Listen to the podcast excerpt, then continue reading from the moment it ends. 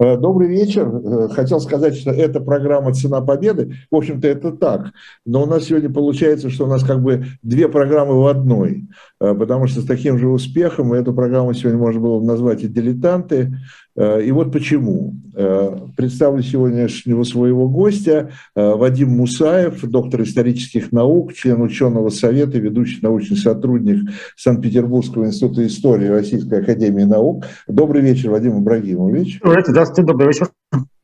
Вот. Э, и э, Вадим Ибрагимович, автор э, статьи, которая вышла вот только-только появившемся майском номере журнала, я его показываю, здесь, видите, главная тема Робин Гуд, вот, и это, поэтому это вполне наш сегодняшний разговор может отнестись и к программе «Дилетанты», ну и к журналу, естественно, вот, ну и «Цена победы», поскольку мы все-таки продолжаем изучать историю Второй мировой войны, Э, напомню, с пятого года эта программа существует, и все новые и новые темы, я бы сказал, неисчерпаемый источник темы обсуждений.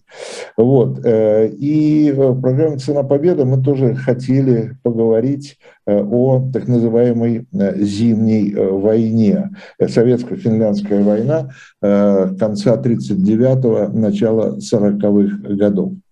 Э, вот после такого вступления Вадим Ибрагимович, вам первый вопрос, он такой скорее э, так, не, не, не фактологический, а такой рассужденческий, что ли, да? Э, вот нет ли, наверное, конечно, такой дилетантский взгляд, нет ли какого-то такого парадокса в том, что эту войну у нас не очень, во-первых, не очень любят они, любили и любят о ней говорить, э, потому что, значит, там, ну, мы знаем эти знаменитые стихи Твардовского на той войне, незнаменитые, да. Ваша статья в журнале называется «Пирова победа» или «Победоносное поражение». А парадокс вот в чем. Слушайте, ну, в конце концов, Советский Союз в той войне, как бы она ни складывалась, но своих целей достиг. Да, как э, в чем-то парадоксальность действительно есть.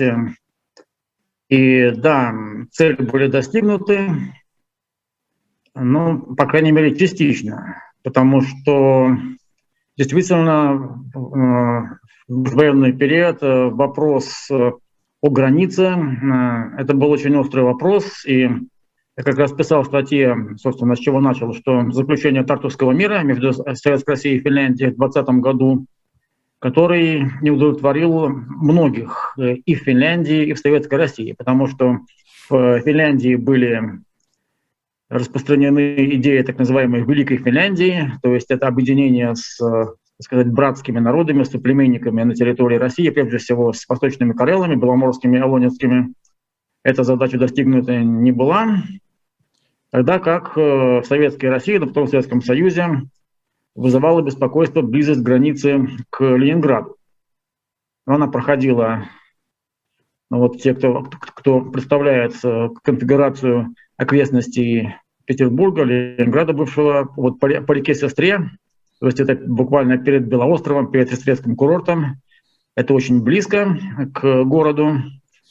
И сейчас это курортные места. Сейчас это курортные совершенно места. Верно, да, совершенно верно. Да, вот можно, если, допустим, идти по, по пляжу от, от курорта, можно набрести на такую вот протоку и через нее мостик. Так этот самый мостик, эта протока, это как раз и была бывшая граница.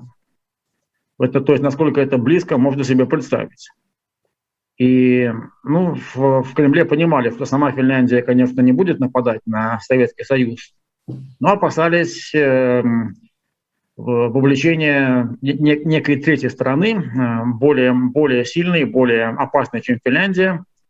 Ну, потенциально либо это могла быть Великобритания в более раннее время, или вот уже нацистская Германия. Ну и стремление обезопасить, э, обезопасить границу, это, в общем-то, вполне было понятно объяснимо. Как-то отодвинуть от, от, от города. Ну, судя по всему, это была как бы программа минимум. А потом, э, видимо, решили действовать по принципу аппетит приходит во время еды. и Финляндию полностью советизировать. И я тоже писал именно, статье. Извините, Вадим Владимирович, именно да? только советизировать или присоединить к России? Ну, к Советской России. Нет, присоединить всю Финляндию к Советскому Союзу такой, такой идеи не было, а идея была установить в Хельсинки дружественный режим. Mm. Отсюда и этот э, э, э, план компании, который предполагал занятие Хельсинки, а, ну а к северу вообще рассечение Финляндии на две части, выход к Ботническому заливу.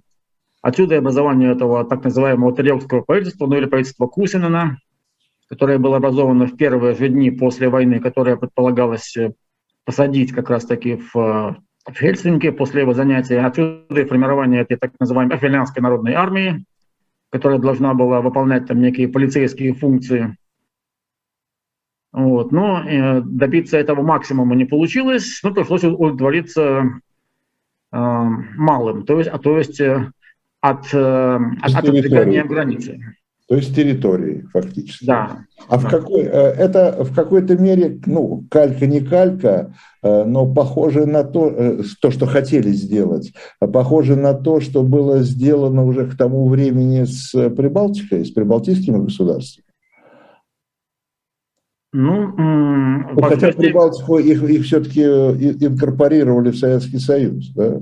Прибалтику, да, Прибалтику инкорпорировали, вот, хотя тоже не сразу. Э, первые, первые договоры отдельно с каждой из, из стран Балтии в конце 1939 года предполагали лишь э, ввод э, на их территории ограниченных контингентов, говоря современным языком, и, и значит,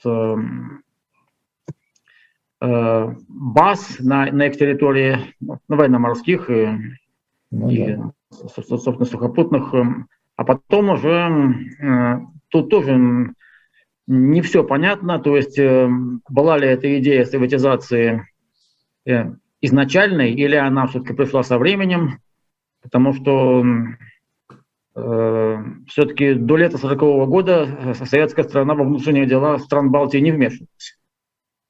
Лишь только были введены эти контингенты, и, в общем-то, не было какого-то давления на, на, на правительство этих стран, на, на правящие режимы. И только потом уже с лета 40 -го года, возможно, не без, не без влияния успехов э, Германии на Западе, в том числе имея в виду капитуляцию Франции, имея в виду э, до этого еще оккупацию части северных стран, Дании и Норвегии, может быть, именно это в какой-то степени подтолкнуло Э, Москву к таким вот более решительным действиям в Балтийском регионе. Владимир Владимирович, такой вопрос. Вот вы в статье пишете, ну и, как я понимаю, вот сейчас нам э, говорили о том, что как бы истоки войны э, в советско-финляндских отношениях, да, вот в том договоре, который был подписан и которым был, были недовольны обе стороны. А насколько э, эта война и то, что там произошло, насколько это связано или не связано э, с э, пактом Молотова-Риббентропа? Ну, в первую очередь, конечно, секретными протоколами.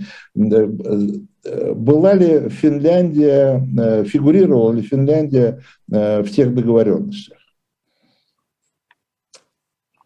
Ну, какая-то связь, конечно, есть, хотя самих этих протоколов так, в общем-то, никто и не видел. Но то, что Финляндия передавалась как бы в сферу советского влияния, так же, как и Прибалтика, ну, это, это, это в общем-то, да. И, может быть, это не, не прямое следствие, так скажем, этого договора, но так или иначе было понятно, что Советский Союз получает э, здесь свободу рук. И было понятно, что Германия вмешиваться не будет, причем она как раз таки и не вмешивалась. Вот, если говорить об отношении Германии к, к этим событиям, то здесь как раз э, на, на, на стороне Финляндии готовы были стать ее как раз таки противники, тогдашние, по крайней мере, формальные противники по войне, которые формально находились в состоянии войны с Германией, то есть, то есть Англия и Франция. Германия соблюдала нейтралитет, э, причем даже он Э, скорее даже был благоприятнее для Советского Союза, потому что известны факты, что допустим, когда какие-то поставки вооружения, которые шли из, из третьих стран в Финляндию через Германию, в Германии они задерживались, тормозились. Вот. И тоже еще интересный факт, что когда возникла, возник э, план от, э, от, отправить э, в Финляндию экспедиционный корпус англо-французский, mm-hmm. это уже было начало 40 -го года, то немцы, ну, во-первых, предупредили а скандинавские страны, Норвегию и Швецию, чтобы они этот корпус через свою территорию не, не пропускали. Ну а в самой Финляндии посланник тогда Випрет фон Блюхер заявил, что если Финляндия примет э, помощь от э, врагов Германии, это будет воспринято как, как акт враждебной Германии. А, но, э, смотрите, но это было оговорено, то есть Советский Союз, вступая, начиная эту войну, он, так сказать, обезопасил себя от вмешательства Германии. Это была, была некая договоренность не знаю, там зафиксированная на бумаге или устная? Ну, безусловно, договоренность была. Опять же, была, была, была ли она зафиксирована письменно, тут сказать трудно. Но, по крайней мере, можно не, не сомневаться в том, что этот вопрос э, тоже как-то обсуждался. Возможно, на вербальном, вот на вербальном, на устном уровне. Возможно, так. Там же Молотов вроде, да, когда в Берлине был, нет? Ну, это уже было, да, это уже было после, да, это был визит Молотова в Берлин, это уже ноябрь 40 -го года. Это уже после окончания. Да, это после, да, это после. Ну, да. Да. Понятно. Хорошо. А теперь скажите, пожалуйста, теперь, если перейти уже к самой, к самой войне. Э, кстати, зимней ее называют финны, да, по-моему? Финляндия, да. Да. Так, Талвисота по-фински. Да. А у, у нас ее Звали как? Ну, у нас ее, у нас ее называют э, вообще финской, ну так, ну не неофициально, хотя тут тоже разночтение как раз таки в самой Северной Европе, Финляндии, Швеции, э, ей тоже термин финского война используется, но применительно к другой войне, к войне э, русско-шведской 1808-1809 годов. Там ее называют финской, потому что она была именно, именно из-за Финляндии, потому что там ее называют финской, а вот эту войну называют зимней. А, э, так сказать, вот чисто в пропаганде Советский Союз использовал слово «война»? Эм, ну, по крайней мере, э, по крайней мере, в, в прессе именно первых дней Слово, я, я не, не могу сказать за более позднее, потому что я не смотрю. Но вот я смотрел газеты первых дней за, за декабрь, правду, Ленинградская правда, там слово «война» не упоминалось. Mm-hmm. То есть там, там э, такие, фигурируют такие понятия, как, как э, поход, э, ну, подобно, и, и, и что-то подобное. Да, То есть, да, да. да, да, да, да, да, да, да. А, а, ну, там это известно, вот этот вот э, инцидент, да, который, так сказать, спровоцировал э, войну, Э, готовя, ну, то есть он как бы ведь был преподнесен э, как провокация со стороны Финляндии. Да, да, да, совершенно верно. Да, а э, тем не менее, то есть, это, то есть и получается, что это как бы все неожиданно получилось для Советского Союза, или там та же советская пропаганда готовила там население к тому, что э, придется воевать с Финляндией. Или, ну, это, или вообще этот вопрос не стоял? Ну, на уровне пропаганды он не стоял.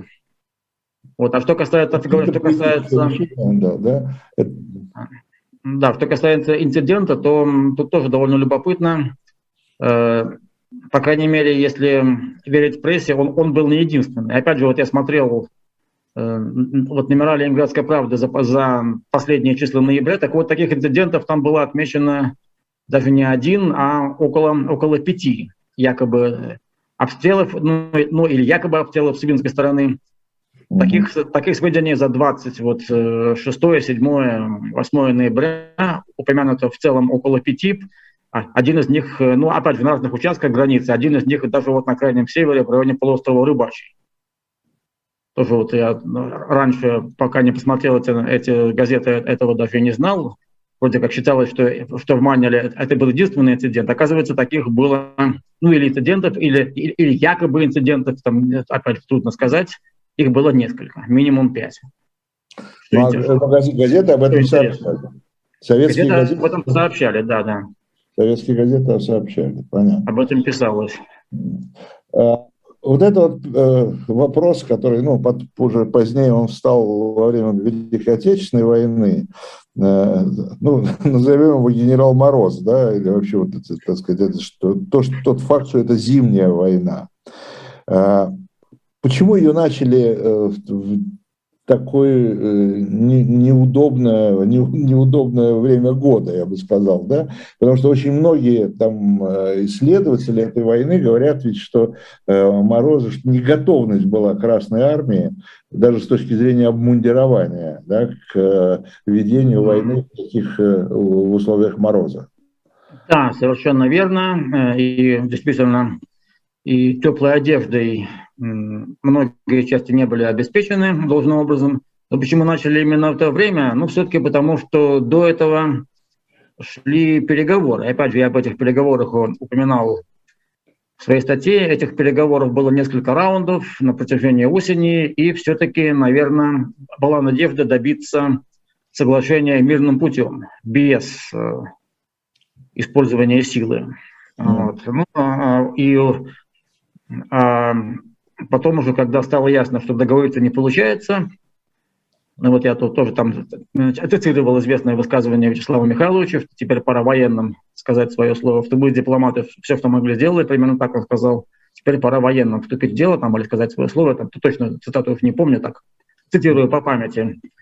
Э, то есть, да, время было избрано неудобное, поскольку, как, когда стало ясно, что не получается договориться, но при этом рассчитывали, что война продлится не три с лишним месяца, как она реально продлилась, а пару-тройку недель.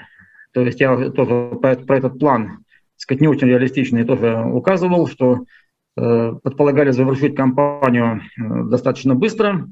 Э, ну, ну и при этом все-таки сами морозы все-таки были неожиданно сильные. Мы-то знаем, что все-таки такие именно в нашем, в нашем климате э, температура, чтобы, чтобы она падала там ни, ни, ниже 20, это все-таки редкость. Обычно у нас такая зима 3, 4, 5, ну минимум 10 градусов, а так вот, э, собственно, первые несколько дней так и было. Э, сильные морозы ударили не сразу, не в самом начале зимы, а где-то ближе к середине декабря. Вот и явно к этому оказались, это один из главных просчетов, ну, помимо, помимо других, один из главных просчетов э, при подготовке этого наступления, что не учли возможный фактор, фактор холода. И действительно много было потерь, ну, помимо, помимо э, убитых и раненых, еще и обмороженными, особенно к, к, к северу от Ладоги, там, где несколько дивизий попадали в окружение – вот, и, и это тоже была очень большая беда для этих дивизий. Большие потери обмороженными. Именно обмороженными, да? Да, да. Но конечная цель, вы говорите, э, там хотели за 2-3 недели, конечная цель – это Хельсинки было. Да. Это Хельсинки и... Э, то, есть, то, то есть на юге Хельсинки, э, а, и, а, что... а на севере, вот по, по, самому, по самому узкому вот, участку выйти, выйти к эм, Ботническому заливу и, соответственно, эм, отрезать возможное какое-то получение помощи извне.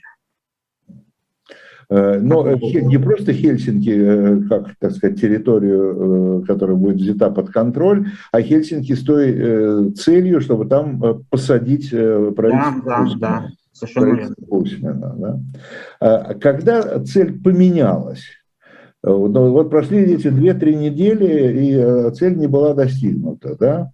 Э, тогда начали менять или, или продолжали, как менялось представление советского военного и политического руководства э, о том, что надо менять, ну, менять те цели, собственно, о которых мы говорим. Ну, поменялась она, скорее всего, все-таки к началу нового наступления, то есть уже в феврале 1940 года, то есть, когда уже стали готовиться к наступлению более серьезно и наступлению именно на перешейке, решили больше не испытывать судьбу на этих участках к, к северу от Ладоги и сконцентрируют все, все силы на штурме так называемой линии Маннергейма. Хотя ну, вообще официально так она называлась, это такой журналистский штамп, который потом перекочевал в, в историографию. Да. Она связана скорее с именем вот не столько Маннергейма, сколько генерала Оскара Энкеля. Это детали. Вот. А, то есть э, тогда, видимо, все-таки уже появилось понимание, что Э, ну, опять же, я не могу говорить точно, э, но так, предполагаю, что именно тогда, именно к февралю, ну, может быть, чуть раньше 40 года, уже, в общем, появилась ясность, что придется все-таки несколько умерить аппетиты и добиться прорыва этой линии Маннергейма, выйти, выйти к, к, к Выборгу, его занять. А дальше, ну, может быть, еще было такое представление, что вот дальше как получится. Получится, не получится. Ну, главное, это вот прорыв этих укреплений и занятие Выборга. Это было уже... Получилось, что как бы отбросили фактически политическую цель и оставили только территориальную, да? Ну да, в общем-то, в общем-то так, да. Ну, пример, пример, примерно, примерно так, да? А, да, примерно так. Э, да. Э, Вадим Брагим, что такой вопрос? что это все-таки причина, ну, мороз, мороз, это понятно, но не единственная же причина, да, это что было? Недооценка противника, переоценка своих сил, переоценка, в смысле, слишком высокая оценка своих сил, или недооценка противника, не знали силу противника, что, почему, почему не получилось? Ну да, недооценка противника была, э, как и в чисто военном смысле. Вот. Хотя, опять же, любая армия, не обязательно именно советская, любая, ну, так поставить на место советской армии любую другую, будь то немецкая, там, британская, какая угодно, действительно, она тоже встретилась с большими трудностями в таких условиях, в таких в том числе погодных условиях. И, ну, хотя бы даже те же самые, например, немцы, как мы знаем, и в Первую, и Вторую мировую войну линию Мажино не штурмовали, они ее обошли, нарушив нейтралитет Бельгии. Они ее оба раза обошли с севера. Так что штурм такой линии, да еще в зимних условиях, это очень, э, это очень сложно э, объективно. Очень сложно объективно, во-первых. А во-вторых, вот, маневр, вот этот маневр, да, который вокруг э. Да. да? Ага. А, вот, ну, как, также еще сказалась и недооценка, э, так сказать, эм, в плане морально-психологическом недооценка финнов, э, потому что тут, э, опять же, исходили из этих вот э, идеологических штампов, что рассчитывали на, на некий раскол в финском тылу, якобы коммунисты левые начнут переходить на, на, на, на нашу сторону, вот, начнутся там какие-то беспорядки в тылу, чуть ли не восстания и так далее. Там, там местный пролетариат не будет э, сражаться за, так сказать, э, местную буржуазию, за вот этот буржуазный режим и так далее. Но получилось, наоборот, получилось, э, наступило сплочение финского общества. Вот, и даже бывшее, бывшее красное, которое, казалось бы, есть, так сказать, э, есть основания иметь претензии к режиму, тем не менее, даже бывшее красное, их их потомки тоже э, сражались э, в окопах наряду с э, бывшими белыми и их потомками.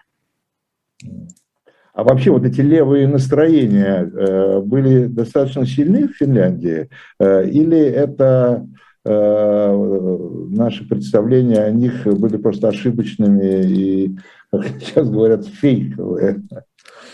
Ну, не сказать, что совсем уж так. Нет, они действительно были, и левое движение было, было довольно сильным. Действительно, были и определенные симпатии к Советскому Союзу. Даже было такое, ну, чуть, чуть, чуть раньше, в конце 20-х, как раз перед Великой депрессией, даже было э, движение через границу, когда вот, э, э ну, а, в основном нелегально переходили в Советский Союз люди, чтобы строить социализм и uh-huh. Но судьба большинства из них была незавидной, потому что многие потом э, были зачислены в разряд э, шпионов, э, врагов народа, и сгинули в лагерях, такое тоже было. Ну, кое-кто сумел вернуться. Причем это, это были финны не только из самой Финляндии, это еще была такая, такая была компания в Северной Америке, финские э, иммигранты в Штатах, в, в Штатах и в Канаде тоже приезжали строить социализм.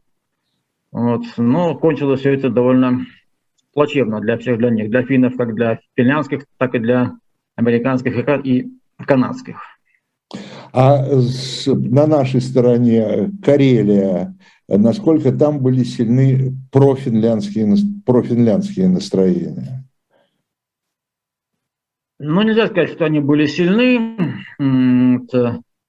Они уже так, э, хотя пропаганду пытались вести, да, именно на эту сторону, но тогда это не очень достигало результатов. Э, это уже характернее было для уже периода войны, которая, на которая уже была позднее, с 1941 года, когда Финляндия воевала на стороне Германии. Там как-то все-таки этим занимались более, более целенаправленно. И, и, ну, в частности, известно о формировании батальона из э, военнопленных этнических э, карелов, пепсов, российских финнов. Это до этого все-таки было позднее. Вот, э, тогда попытки воздействовать э, тоже были, э, но ну, это скорее были единичные случаи переходов на, на сторону финнов, в том числе и среди, опять же, военнопленных. Кстати, пытались воздействовать даже и на другие меньшинства, в частности, на финском радио была тоже отдельная, отдельная редакция, которая работала на вот татар и, и других представителей тюркских народностей, пытались среди них раздуть антироссийские настроения. Такое тоже было. Но, опять же, все-таки большая активность и такая системность, это уже в такой деятельности была в период 41 года и, и далее. Так называемая война предложения, как, как ее называют в Финляндии. Тогда это все-таки так вот было более, более четко и системно. А, кстати говоря, довольно интересно, да, ведь э, финны значит, называют это как война продолжения. Э, то есть, э, ну, здесь я так понимаю, что среди историков тоже нет, наверное, единого мнения. Все-таки зимнюю войну можно считать, просто я называю зимнюю самое удобное название. Да, да, да. Так. Ее, можно считать, ее можно считать частью Второй мировой войны? Или это некий отдельный, отдельный конфликт?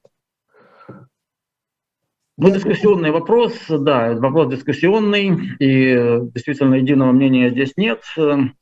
Среди специалистов э, все-таки изолирована ли эта война или, или все-таки часть, да.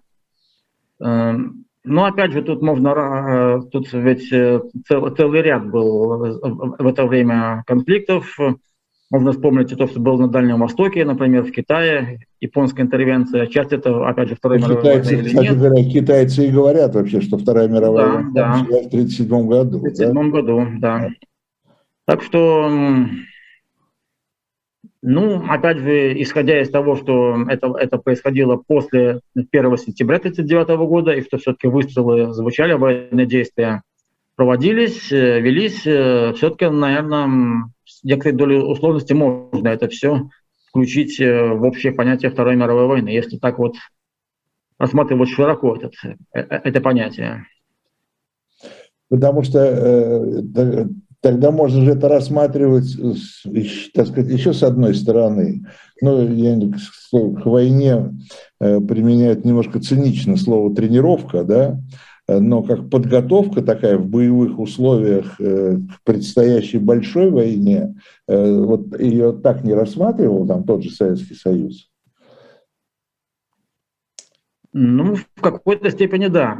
Да, все-таки, э, ну, опять же, тогда не было четкого понимания, что большая война обязательно будет, но опасения существовали, и, собственно говоря, и это стремление отодвинуть границу, это как раз и Э, ну и вот действия, этот поход в Западную Беларусь и Украину и вот присоединение Прибалтики, все же это тоже, в общем-то, э, во многом были э, вызваны стремлением стратегически обеспечить западную границу, ее отодвинуть и как бы добиться большей безопасности на случай большой войны. Так что понятно, что предположения насчет этой войны, конечно, возможно, войны, конечно, были, более широкой, более, более масштабной, с более сильным противником. Опять же, может быть, не было конкретного понимания, но предположения, опасения, конечно, были. И соответствующим образом себя правительство и вело. А финское правительство при этом, э, вы говорите, что от Германии помощи не было, Германия заняла такую нейтральную позицию, англичане и французы э, предлагали, но здесь уже Германия, наоборот, даже еще запретила фактически. Да, да. да. Это, это Финны вообще кому-то еще обращались, но финны хотели, просили Германию э, поддержать. Э, или ну, они даже на это не рассчитывали? Никакого, конкретно, конкретно Германию вроде бы нет, э, но такие как бы призывы такого более общего характера ну, в целом к Европе действительно были, и помощь получалась. В Финляндию шло вооружение, причем из, из разных стран, и также приезжали добровольцы. Больше всего таких добровольцев было из Швеции. Из Швеции, да-да-да. Шведы даже сформировали целую бригаду. Она, правда, не очень успела повоевать, потому что она в последних числах э, была сформирована в, ближе, ближе к концу февраля. Но вот э, это довольно все-таки приличная по местным меркам воинская часть. Вот оружие шло не только из Швеции, оно шло и из других э, северных стран, и даже еще из, ну, допустим, из из Италии, из Венгрии, например. А другое дело, что не все доходило, опять же, из-за из-за позиции Германии. Так, а, Каким путем оно шло? Через, через да. а? Ну, а, разным путем, что-то сухопутным, что-то везли морем. То есть, опять же, это не, конечно, не могло изменить радикально ситуацию в, на фронте. Понятно, что у Советского Союза в вооружении перевес был значительный а, а, а, особенно в тяжелом. В тяжелом вооружении, ну, имею в виду артиллерию, танки, особенно танки, авиация. Тут, конечно, перевес да. был очень, очень заметный. И какие-то отдельные поставки откуда угодно, ну, конечно, как-то подкрепляли финскую армию, но понятно, что коренным образом ситуацию не могли изменить. Несколько слов еще, вот вы уже начинали об этом говорить, о линии Маннергейма. Ну, ее так назвали, понятно, да, по, по имени известного маршала, да, угу. я бы сказал так, российско-финляндского маршала, да, да. Э, вот. Э, а она реально представляла, эта линия реально представляла собой некую такую мощную оборонительную цепь? Ну да, это была, в общем-то, вполне такая Эм, капитальная оборонительная линия, э, состоявшая, ну, а, а, основное ее, э, основные, так сказать, элементы это бетонные, бетонные доты, так называемые доты-миллионники, как их еще иногда называли. Э, это, ну, как бы, как бы основная часть вот этой оборонительной линии. То есть, то она не была сплошной, вот, то есть, э, но эти доты находились в пределах досягаемости друг от друга и очень были хорошо вооружены. Кроме того, имели еще и заметную, так сказать, подземную часть. Собственно, э, то есть э, там э, они, были, они были хорошо оборудованы в плане вот, э, размещения гарнизона. То есть, то есть там э, можно было долго, ну, во-первых, их было трудно разрушить, ну и э, можно там было держать хорошие э, запасы, запасы и боекомплекта, и продовольствия. То есть они были предназначены для вот такой длительной обороны. Ну, плюс еще различного рода, так сказать, мелкие пред, э, ну, вот, укрепление вот перед, перед ними, оборонительная полоса, имею в виду колючая проволока, надолбы, противотанковые ежи с разного рода и, и так далее. То есть, опять же, чисто объективно это было очень э, заметная элита. Так сказать, еще интересно, что в советской пропаганде до, э, до войны было как-то э, принято как-то вот преуменьшать мощь этих укреплений, а после, наоборот, преувеличивать. Ну, чтобы продемонстрировать, что, вот, так сказать, как было, как было трудно, тем не менее, Красная Армия справилась. Ну да, да, по поводу того, что справилась, не справилась. Ну, действительно, получается, в какой-то мере справилась, потому что все-таки целей каких-то достигли. Да? Не всех, но да, да. достаточно значительных. Но, смотрите, вот я уже там вначале говорил, ну, самое такое простое, там, Твардовский пишет стихотворение на той войне незнаменитый. Да?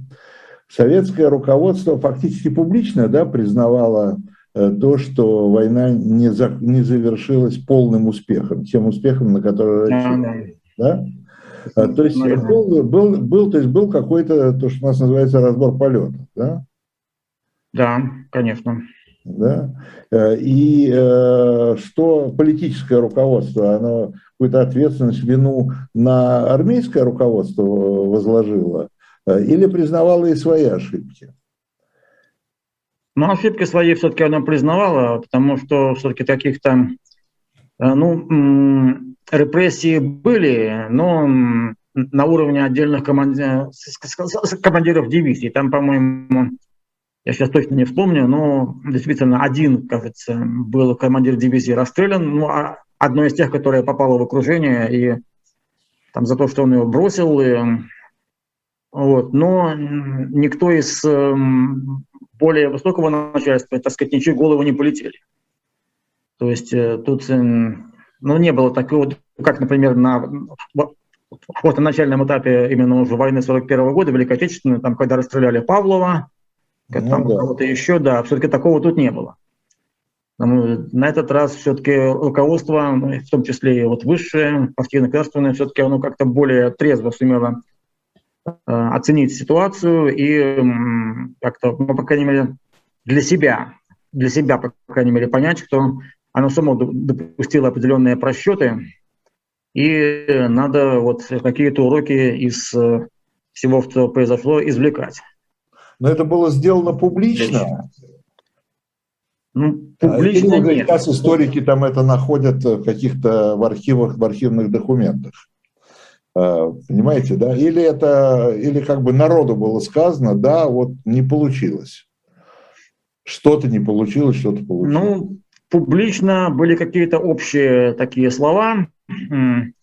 Все-таки более, более конкретно, более детально материалы подобного рода заседаний, в том числе и на высшем уровне, ну, то, то что сейчас мы, мы говорим разборы полетов таким, так, таким вот жаргонным языком, это все все-таки как-то было за, ну, вот под под спудом. И если что-то и потом опубликовали, это уже было гораздо позже, вот уже в наше время или ближе к нашему времени. Вот тогда, конечно, такие, так сказать, разборы полетов все-таки не, не афишировали.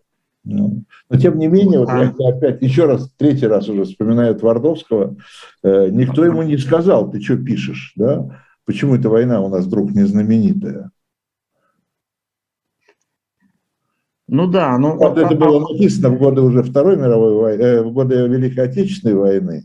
Э, по-моему, это 42 или 43 ну, год. Да, ну да, но та, тогда все-таки были... До этого было, наверное, я думаю. Тогда были другие уже приоритеты, было немножко не до этого, и, может быть, на это как-то не особо обратили внимание за той, за, за той ситуацией, которая тогда сложилась.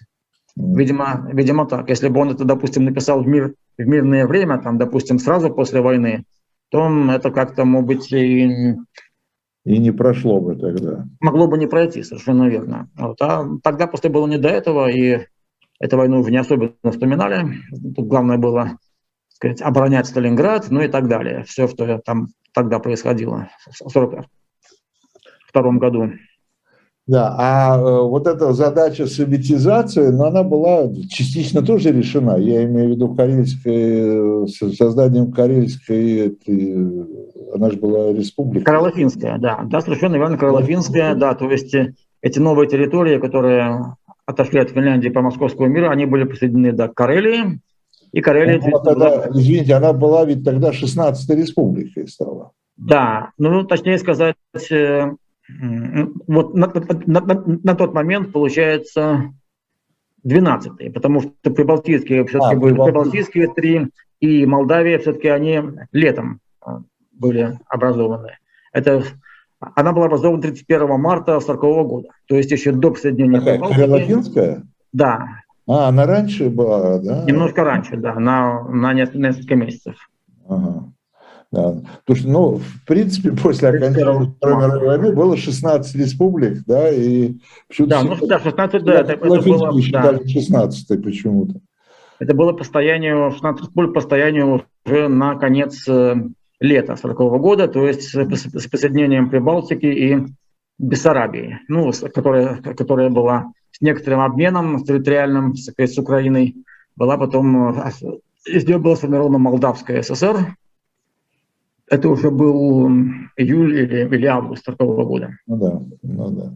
А, э, а в Карелофин, то есть, э, ну мы уже немного затронули это, в Карелофинской э, республике союзной никаких там э, таких профинляндских настроений и желания вернуться там, в Финляндию, опять в Финляндии не было, или, или они были задавлены, э, или так достаточно спокойно это было воспринято? Ну, к этому было, да, это было спокойно. Опять же, там такие вот про профинляндские тенденции уже начались э, во время уже вот Великой Отечественной войны, и Э, финская, ну, понятно, что под, при условии финской оккупации самого Петрозаводска и Алонинской Карелии, понятно, что там финская пропаганда проводилась довольно активно тогда, и более того, финны там э, предполагали устроиться надолго, они там и соответствующим образом проводили пропаганду и школьное образование, даже стали э, переименовывать населенные пункты, включая сам Петрозаводск, он был переименован в Энеслинна, то есть буквально замок или крепость на, на, на Онеге. А. Вот. Э. Но надо сказать, что когда уже в 1944 году финны оттуда эвакуировались, то с ними местных жителей ушло не так уж и много, буквально считанные тысячи. Тысячи, я не помню, три. А была возможность уйти, да? Да, то есть, когда была эвакуация, то кто, собственно, хотел, тот мог эвакуироваться, но таких нашлось немного. А, но эвакуация, тем не менее, то есть, ну, естественно, с разрешения советских властей была проведена. Да? Нет, я имею в виду еще в ходе войны. Еще когда вот а, когда, когда, еще, подошла когда... операция, когда финны еще до, до, заключения перемирия отступали уже из, ну, из Карельского перешейка, из, э, из, из Карелии Алонецкой, то с ними ушла часть местного населения, но очень небольшая, буквально пару-тройку тысяч угу. этнических, этнических карелов и вепсов. Вот. А потом уже отдельная история, это всех советских граждан, это уже после перемирия, всех советских граждан, которые оказались в Финляндии тем или иным путем, будь то военнопленные, будь то э, э, э, эмигранты добровольные, всех старались вернуть назад. Но это отдельная история, ты тоже этим немножко занимался. Вот смотрел материалы контрольной комиссии, которая во главе с Авдановым там действовала, там была такая установка, что вернуть надо всех. А потом уже разбираться со всеми, с ними, с каждым отдельно уже на, на местах. А э, руководство Карело-Финской ССР, э, оно было э, сформировано вот из тех людей, которые должны были с, с, быть э, правительством всей Финляндии? Э, частично, да частично. Даже Кусинин, по-моему, сразу попал. Включая самого да, да, он, да, он там тоже занял э, пост э, председателя Верховного Совета. Он в Москве высокий пост занимал уже, по-моему. Моск... Да? В Москву он был приведен несколько позже. Вот поначалу как раз-таки он был посажен в Петрозаводске, так сказать, ага. на руководство. Вот, но тоже не очень надолго, потом пришлось э, оттуда эвакуироваться. Вот до позднее он был переведен в Москву, а, а тогда, да, тогда, опять же, не все, но часть этого правительства, так называемого, было вот э, часть его членов э, были посажены на, на определенные посты в э, Петрозаводске. Кстати, интересно, что тогда и финский язык вернули обратно, как, как официально, потому что перед этим его там во время большого террора он там был запрещен, 1938 году он вообще был запрещен там, как э, к употреблению. Но вот теперь его вернули назад, в 40-м. Карелофинская ССР, да? Да, да, совершенно верно. А он нам, ну это такое же по ходу дела, а финский язык в Карелии, он имеет свои местные какие-то особенности или он такой общий, не проблема там Карелу поговорить с финном с той стороны? Ну, не проблема, да, особенно, ну, карельские диалекты все-таки они тоже немножко разные. А ближе, ближе к финскому беломорский, северный диалект, беломорский диалект, э, он почти нет, ну, мало отличается от, от диалектов от восточно-финляндских. Они очень между собой близки. Южный алонецкий диалект все-таки отличается сильнее, сильнее немножко. Хотя, в принципе, э, человек, который является его носителем, ему понятно, что ему легче понять финский, чем человек, который корейскими диалектами не владеет. Это естественно. А, да. А скажите, пожалуйста, еще я еще к одному вопросу хотел, я забыл просто его задать, когда мы обсуждали сам ход войны и цели ее. А, это вот этот пресловутый вот Ханка, да? Вот mm-hmm. такое впечатление, вот когда вашу статью читаешь, вот, читаешь другие материалы, что это какая-то идея фикс была у советского руководства, вот получить Ханка. Да, э, это действительно э, имеет такой большой, этот полуостров имеет такое большое стратегическое значение? Или это скорее ну, такая символическая вещь? Ну, наверное, и то, и другое. Потому, потому что э, это... Конечно, сказать, что совсем не имеет значения, это было бы не совсем правильно. Вот, хотя когда уже наконец его, его, вот его, его удалось заполучить, там все-таки база -то после по условиям московского мира все-таки там была э, сформирована, и ну, известно событие также с его обороной уже в 1941 году, это тоже известная, известная эпопея обороны Ханку. Вот. Э, Все-таки при, с одной стороны, действительно там были определенные стратегические выгоды, но были и слабые места, имея в виду сложности с снабжением из-за ее отдаленности, имея в виду то, что вся территория простреливалась, э, а, то есть не было такого участка, где можно было бы сказать, который был бы для огня недостижим. Его можно было обстреливать из, из, из суши и с моря. В общем, и эм, его оборона была сопряжена с немалыми трудностями. То есть, э, ну, в принципе, база за, за пределами своей страны, это, в общем-то, традиция тоже довольно давняя, ну, ну, ну, хотя бы вспомним Гибралтар, который англичане себе прибрали к рукам в результате в, ну, в ходе и, и по итогам войны за, за испанское наследство. Можно вспомнить немало других подобных случаев, базы, которые имели какие-то другие державы за пределами именно своей территории. Ну, предполагалась э, тоже некая выгода именно от этой базы, э, но, возможно, она себя не вполне оправдала, и, возможно, именно поэтому уже после, в 1944 году, после уже окончания Второй войны, новую базу стали требовать не там, а в другом месте на полуострове Поркалауд, ближе к, к Хельсинки. То есть, видимо, учли то обстоятельство, что база Ханка все-таки ну, при определенных выгодах э, представляет собой и, и слабость, да? Немало слабостей и минусов, да. А, Вадим Владимирович, у нас осталось совсем немножко времени. Я бы, я бы сейчас отвлекся чуть-чуть от Зимней войны, хотя э, это все связанные вопросы. Э, вот ваше мнение, ну, такое может, неправильное, наверное, дилетантское, как у нас теперь можно говорить, мнение, наверное, что э, почему, почему, короче говоря, почему Финляндия и Маннергейм, в частности, э, каким образом э, стал, стала она союзником Германии все-таки во Второй мировой войне? Ну, прежде всего, конечно, из опасений перед ну, опять же, опасения оправданы или не оправданы, это другой вопрос, но перед опасением нового давления со стороны новой агрессии страны Советского Союза, тем более, что и немцы их э, такие настроения подогревали, они тоже ослали информацию в Хельсинки, что якобы Советский Союз пытается, вот, намеревается с Финляндией покончить уже уже полностью и окончательно. Ну, плюс еще вот, э, судьба стран Балтии. Именно летом 1940 года они были включены в состав Советского Союза. Э, то есть э, были опасения повторить их судьбу, безусловно. Вот. Э, ну а немцы воспользовались ситуацией и начиная с осени, с осени 40 года, ну особенно с начала 40, с 41 они все больше и больше интенсифицировали свои военные контакты с Финляндией, явно намереваясь привлечь ее к вот этому походу на восток явно рассчитывая на, на Финляндию как на от, от одного из своих союзников.